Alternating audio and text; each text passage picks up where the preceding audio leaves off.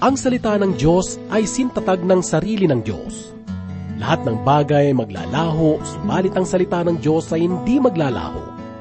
Ito ang katotohanang matatagpuan natin sa ikalabing dalawang kabanata ng Hebreo, talatang dalawampu at lima, hanggang ikalabing tatlong kabanata, talatang dalawa.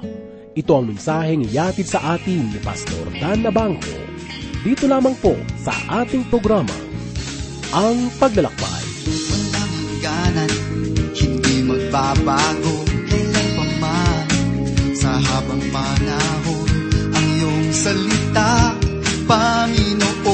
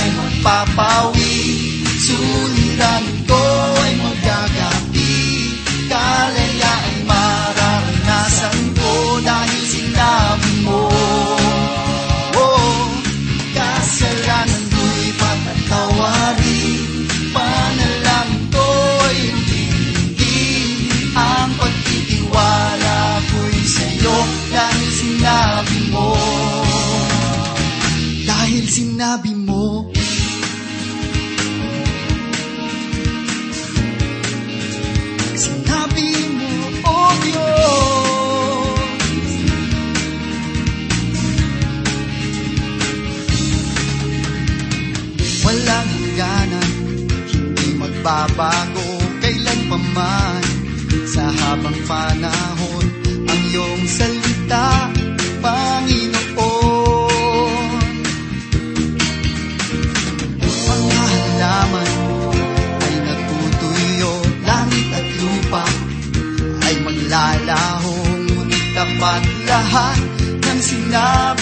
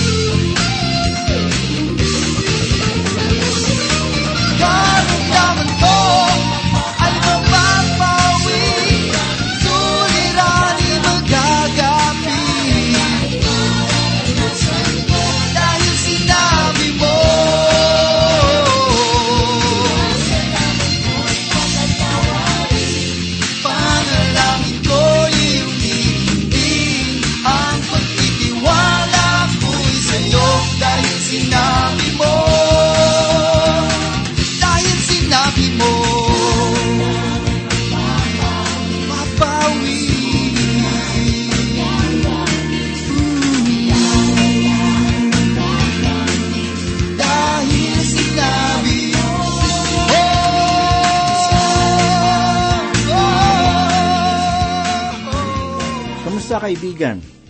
Salamat sa Panginoon sa muling pagkakataon na ipinagkaloob sa atin upang makapag-aral ng kanyang salita. Ito po si Pastor Dan Abangco, ang inyong kaibigan. Tayo po ay matuto sa salita ng Diyos. Ang makabagong panahon na ating kinalalagyan ay punong-puno ng mga sining at paglikha na kahanga-hanga sa ating paningin at kaisipan. Ang mga kagamitan ay patuloy at patuloy na nagbabago at masigit na umuunlad na para bang ang lahat ay walang katapusan. Ngunit ano ba ang kahihinatnan ng lahat ng bagay sa hinaharap. Patuloy ba kayang tataglay nito ang kasalukuyang kalagayan na ating nararanasan o ito ay maglalaho? Ang paksa ng mensahe na ating pagbubulay-bulayan sa mga sandaling ito ay may kinalaman sa natatanging saligan na maaasahan. Muli nating ipagpapatuloy ang pag-aaral sa ikalabing dalawang kabanata ng Hebreyo upang maunawaan ang pangyayari na magaganap sa San Sinukob. Unahin po nating basahin ang ikadalawampu at limang talata dito sa ikalabing dalawang kabanata bilang ating pong pagpapasimula. Pag-ingatan ninyong huwag itakwil ang nagsasalita, sapagkat kung hindi nakatakas ang mga nagtakwil sa nagbababala sa kanila sa lupa, lalo pa tayo kung tatalikuran natin ang nagbababala buhat sa langit. Ang pananalita na nagsasabing pag-ingatan ninyong huwag itakwil ang nagsasalita ay nagpapahiwatig na ang tinig ni Heso Kristo ay mas nakahihigit kay Moises, sa mga propeta at maging sa mga anghel. Ang pakikinig sa kanyang mga salita ay nagbibigay sa atin ng kalakasan na lumakad sa pananampalataya. Sapagkat kung hindi nakatakas ang mga nagtakwil sa nagbababala sa kanila sa lupa, lalo pa tayo kung tatalikuran natin ang mga nagbababala buhat sa langit. Ibig niyang maunawaan nila ang kasapatan at kaganapan ni Heso Kristo sa kanilang buhay. Sapagkat ang pagiging ganap sa harapan ng Diyos ay hindi nasasalig sa gawa o kautusan. Ang kaligtasan ay hindi nangangailangan ng anumang seremonya o tuntunin upang ito ay makamit ng tao dahil ang kaligtasan ay sa pamamagitan ng biyaya. Ito ay hindi binabayaran at ito ay hindi rin pinaghihirapan. Ngunit ang kanyang pagiging isang kaloob ay kinakailangan na tanggapin ng taus-puso. Sapagkat inaakala ng iba na ang tamang kasagutan tungkol sa mga makaibanghelyong katanungan ay batayan na ng pagliligtas ng Diyos. Ngunit hindi ito ang pamamaraan ng Panginoon sa pamamagitan ng kanyang salita. Naniniwala akong ang tunay na kaligtasan ay naguugat sa pagkilos ng banal na espiritu sa puso ng tao. Dahil magaganap lamang ang tunay na pagtatalaga ng buhay para kay Kristo kung mauunawaan ng tao ang kanyang hamak na kalagayan bilang isang makasalanan. Ngunit ano ba ang buhay na ating maitatalaga sa Diyos kung tayo sa ating likas na kalagayan ay patay sa kasalanan. Anong uri rin ng puso ang ating maipagkakaloob sa Panginoon kung ang laman nito ay pawang kabulukan at kasamaan? Sa palagay ba natin, mayroon tayong maipagmamalaki sa harapan ng Diyos dahilan sa ating tinatangkilik? Nakalulungkot isipin na ang paanyaya ng Ebanghelyo ay karaniwang hinahaluan ng makamundong gawain. Iniisip na iba na dapat nating iwasan na saktan ang damdamin ng tao sa tuwing ipinapahayag natin ang banal na kasulatan. Sapagkat kung nais nating ilapit sila sa Diyos, mahalagang kaibiganin natin muna sila at hulihin ang kanilang mga kagustuhan upang ibigin nila rin ang Panginoon na ating pinaglilingkuran. Ngunit ang pahayag ng salita ng Diyos ay nananatiling matibay at ito ay nagsasabing ang katotohanan ang magpapalaya sa tao mula sa kapangyarihan at pangbibihag ng Diablo at ng kasalanan.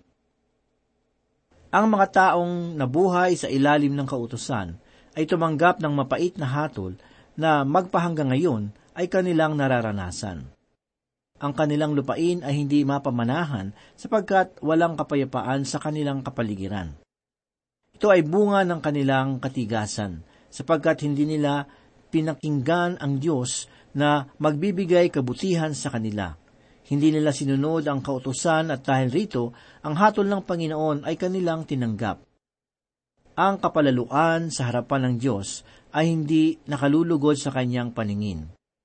Hindi natin dapat ipagwalang bahala ang tinig ng kanyang salita, sapagkat ito ay maghahatid ng kapahamakan. Ang sabi ng Panginoong Hesus sa ikapitong kabanata ng Ebanghelyo ni Apostol Juan talatang labing pito ang ganito, Kung ang sino man ay nagnanais gumawa ng kalooban ng Diyos, ay makikilala niya kung ang turo ay mula sa Diyos, o kung ako ay nagsasalita sa aking sarili. Ang pagkakakilala sa kalooban ng Diyos ay nangangailangan ng pananampalataya. Kinakailangan natin itong sundin upang maranasan ang katotohanan at kapangyarihan nito sa ating buhay. Sapagkat kung ang ebanghelyo ng Panginoong Heso Kristo ay patuloy na ipagwawalang bahala, ano na ang mangyayari sa buhay ng mga taong tumanggi rito? Ang sagot ng may akda sa ikadalawampu at anim na talata ay malinaw. Ang sabi po, sa pagkakataong iyon, niyanig ng kanyang tinig ang lupa. Subalit ngayon, nangako siya na sinasabi, minsan pang yayanagin ko, hindi lamang ang lupa, kundi pati ang langit. Noon ang kautosan ay pinagkaloob, ang lindol at kidlat ay bahagi ng kapahayagan ng kapangyarihan ng Diyos. Gayun din naman, kapansin-pansin ring malaman na ang kamatayan ni Kristo ay nagbunga ng lindol at pagkapunit ng tabing sa loob ng templo. Subalit ngayon nangako siya na sinasabi, Minsan pang yayanagin ko, hindi lamang ang lupa, kundi pati ang langit. Ibig sabihin, darating ang panahon na yayanigin ng Panginoon ang lahat ng bagay na kanyang nilikha. Upang malaman ng lahat na mayroong bagay na hindi mayayanig at iyon ay walang iba kundi ang pananampalataya kay Kristo sa kanyang anak. Siya ang bato na saliga ng ating buhay. Siya ay hindi matitinag at siya ang tanging lugar na makapagbibigay ng kagalakan at kapayapaan sa atin. Inaasam-asam ng tao na gawing mapayapa ang daigdig na ito, subalit walang sino man sa kanila ang nagtagumpay sa gayong panukala. Ngunit iyayanigin ng Diyos ang lahat ng bagay upang ang kapayapaan ay maranasan ng sansinukob. Patuloy po tayo sa ikadalawampu at pitong talata. Ganito pa ang sinabi, Ngayon ang salita, minsan pa, ay nagpapahiwatig ng pag-aalis ng mga bagay na niyang gaya ng mga bagay na ginawa upang manatili ang mga bagay na hindi nayayanig.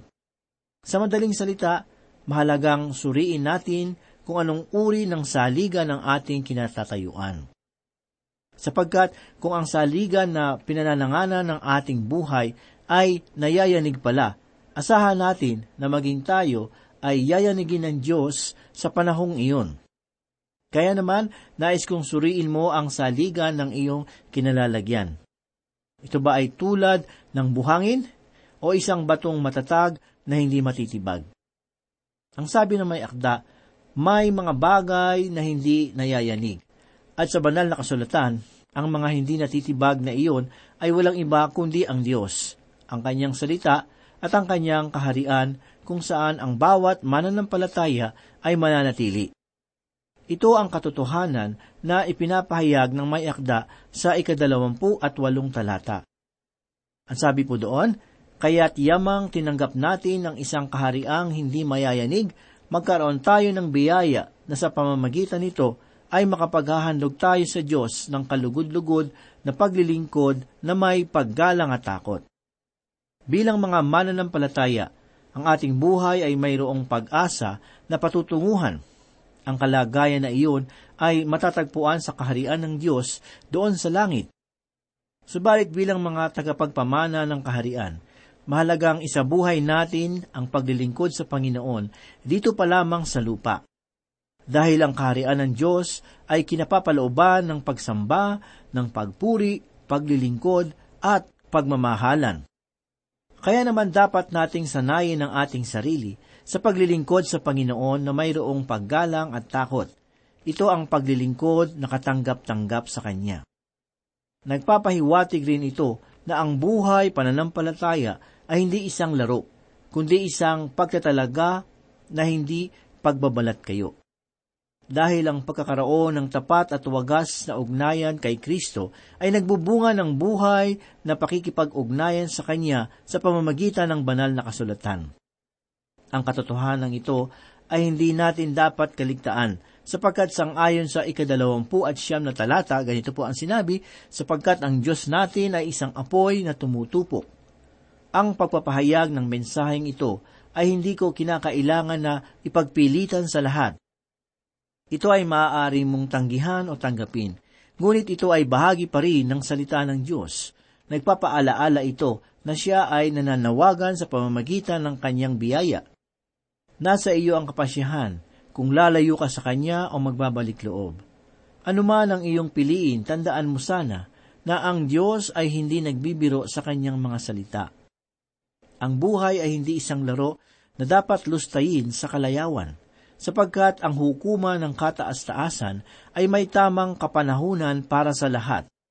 Kaya naman, habang ang paanyaya ng biyaya ay patuloy pang inihahayag, tayo ay lumapit na sa Panginoon at tanggapin ang walang bayad na kaligtasan. Upang nawa tayong matulad sa isang lalaki na nagsabing hindi na niya nauunawaan ang tunay na pagsisisi, sapagkat makailang ulit na niyang pinaglaruan ang salita ng Diyos. Kaibigan, hindi natin kailangang magpakadalubhasa sa kamangmangan. Sinasabi ko sa iyo, ang Diyos ay tulad ng apoy na nakatutupok. Ito ang mga pangaral, turo at payo na inihahati ng may akda sa mga mananampalatayang Hebreyo.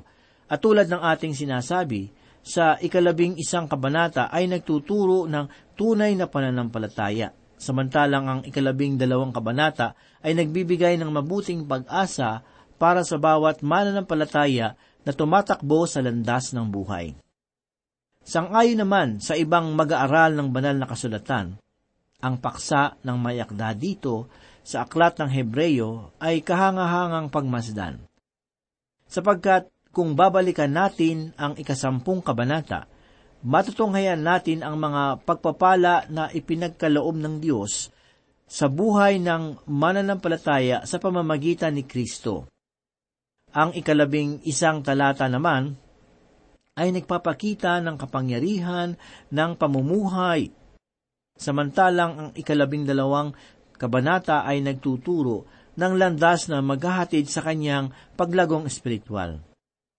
At sa kahuli-hulihan, ang ikalabing tatlong kabanata ay nagbibigay ng pagkakataon upang ang pananampalataya ay kanyang maisabuhay. Ang sabi sa unang talata ng ikalabing tatlong kabanata ay ganito po, Ipagpatuloy ninyo ang pag-iibigan magkakapatid ang may akda ng aklat na ito ay pangunahing sumusulat para sa mga mananampalatayang Hebreyo.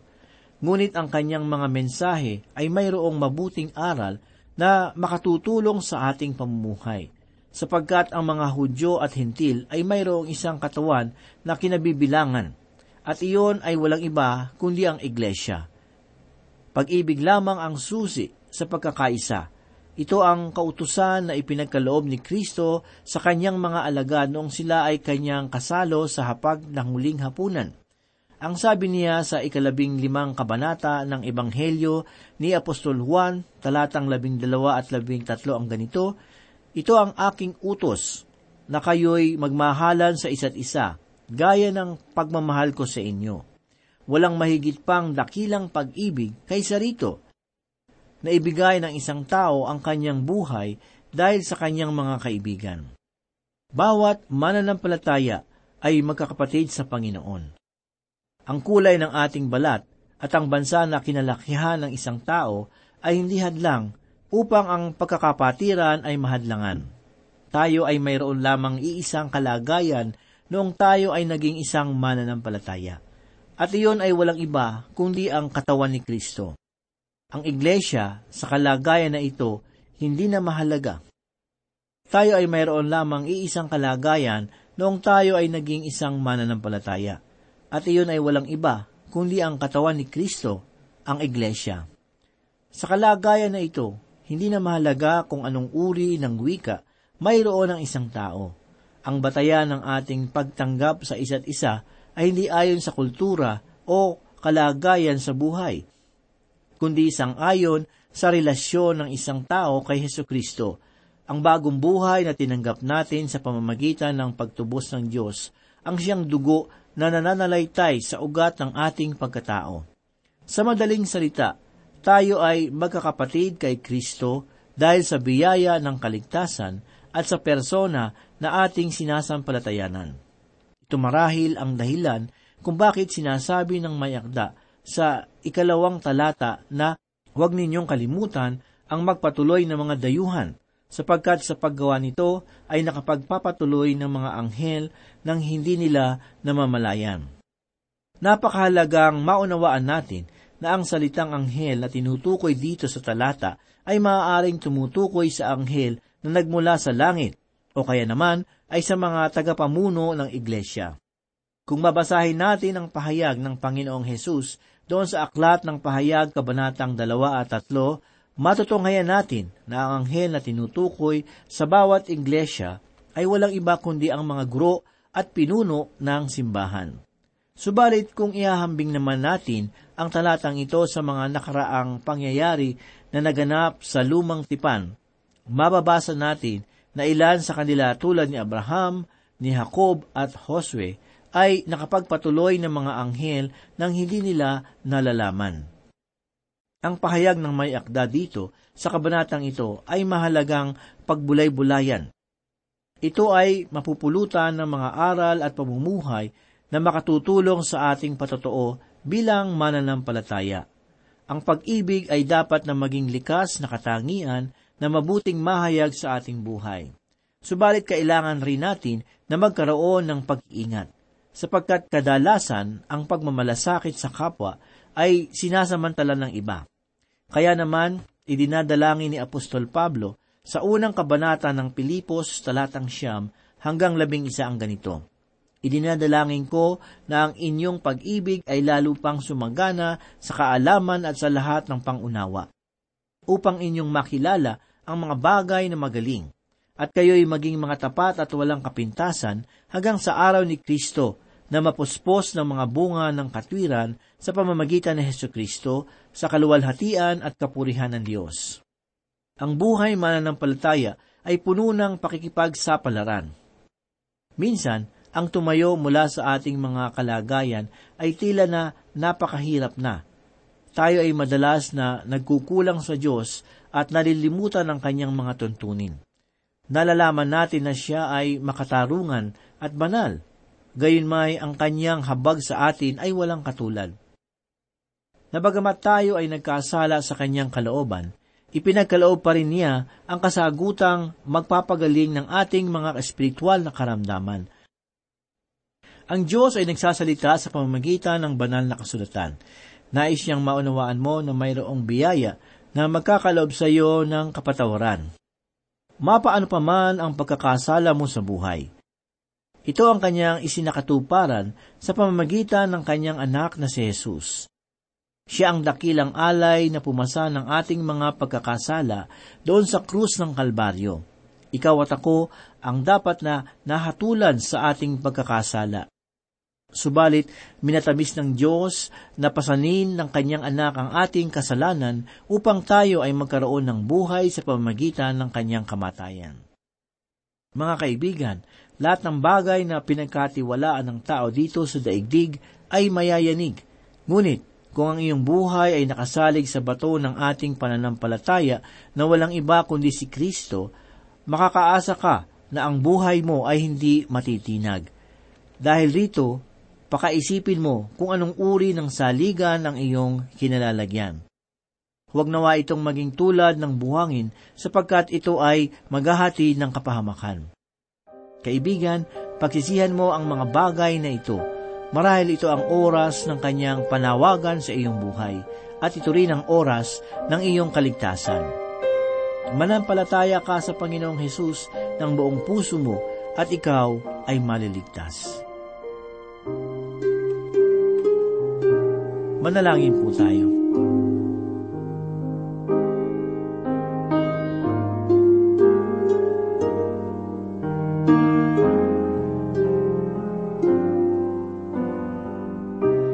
Dakila at mapagpala naming Diyos, kami po muli ay nagpapasalamat sa inyong kabutihan.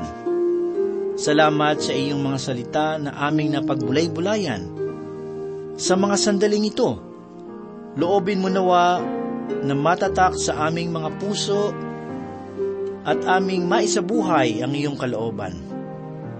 Pagpalain mo, O Diyos, ang aming mga tagapakinig. Batid mo po ang kanilang mga pangailangan, ang kanilang mga pinagdadaanan, ang mga pagsubok sa kanilang buhay, at ang samot-saring tukso sa kanilang buhay.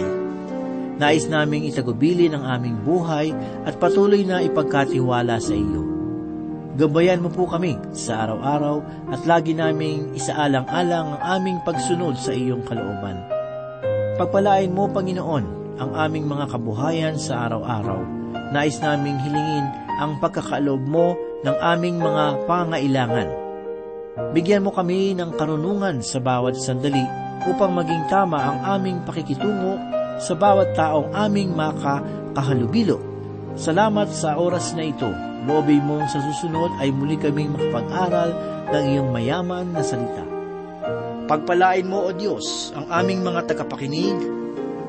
Batid mo po ang kanilang mga pangailangan, ang kanilang mga pinagdadaanan, ang mga pagsubok sa kanilang buhay, at ang samot-saring tukso sa kanilang buhay. Tulungan mo po na maging matatag ang kanilang pananampalataya upang sila ay maging matagumpay. Ito po ang aming samot dalangin sa pangalan ni Jesus. Amen. Balakid Ang sa iyo'y nakapaligid. Di mo alam ang patutunguhan Ang buhay dito sa sanlibutan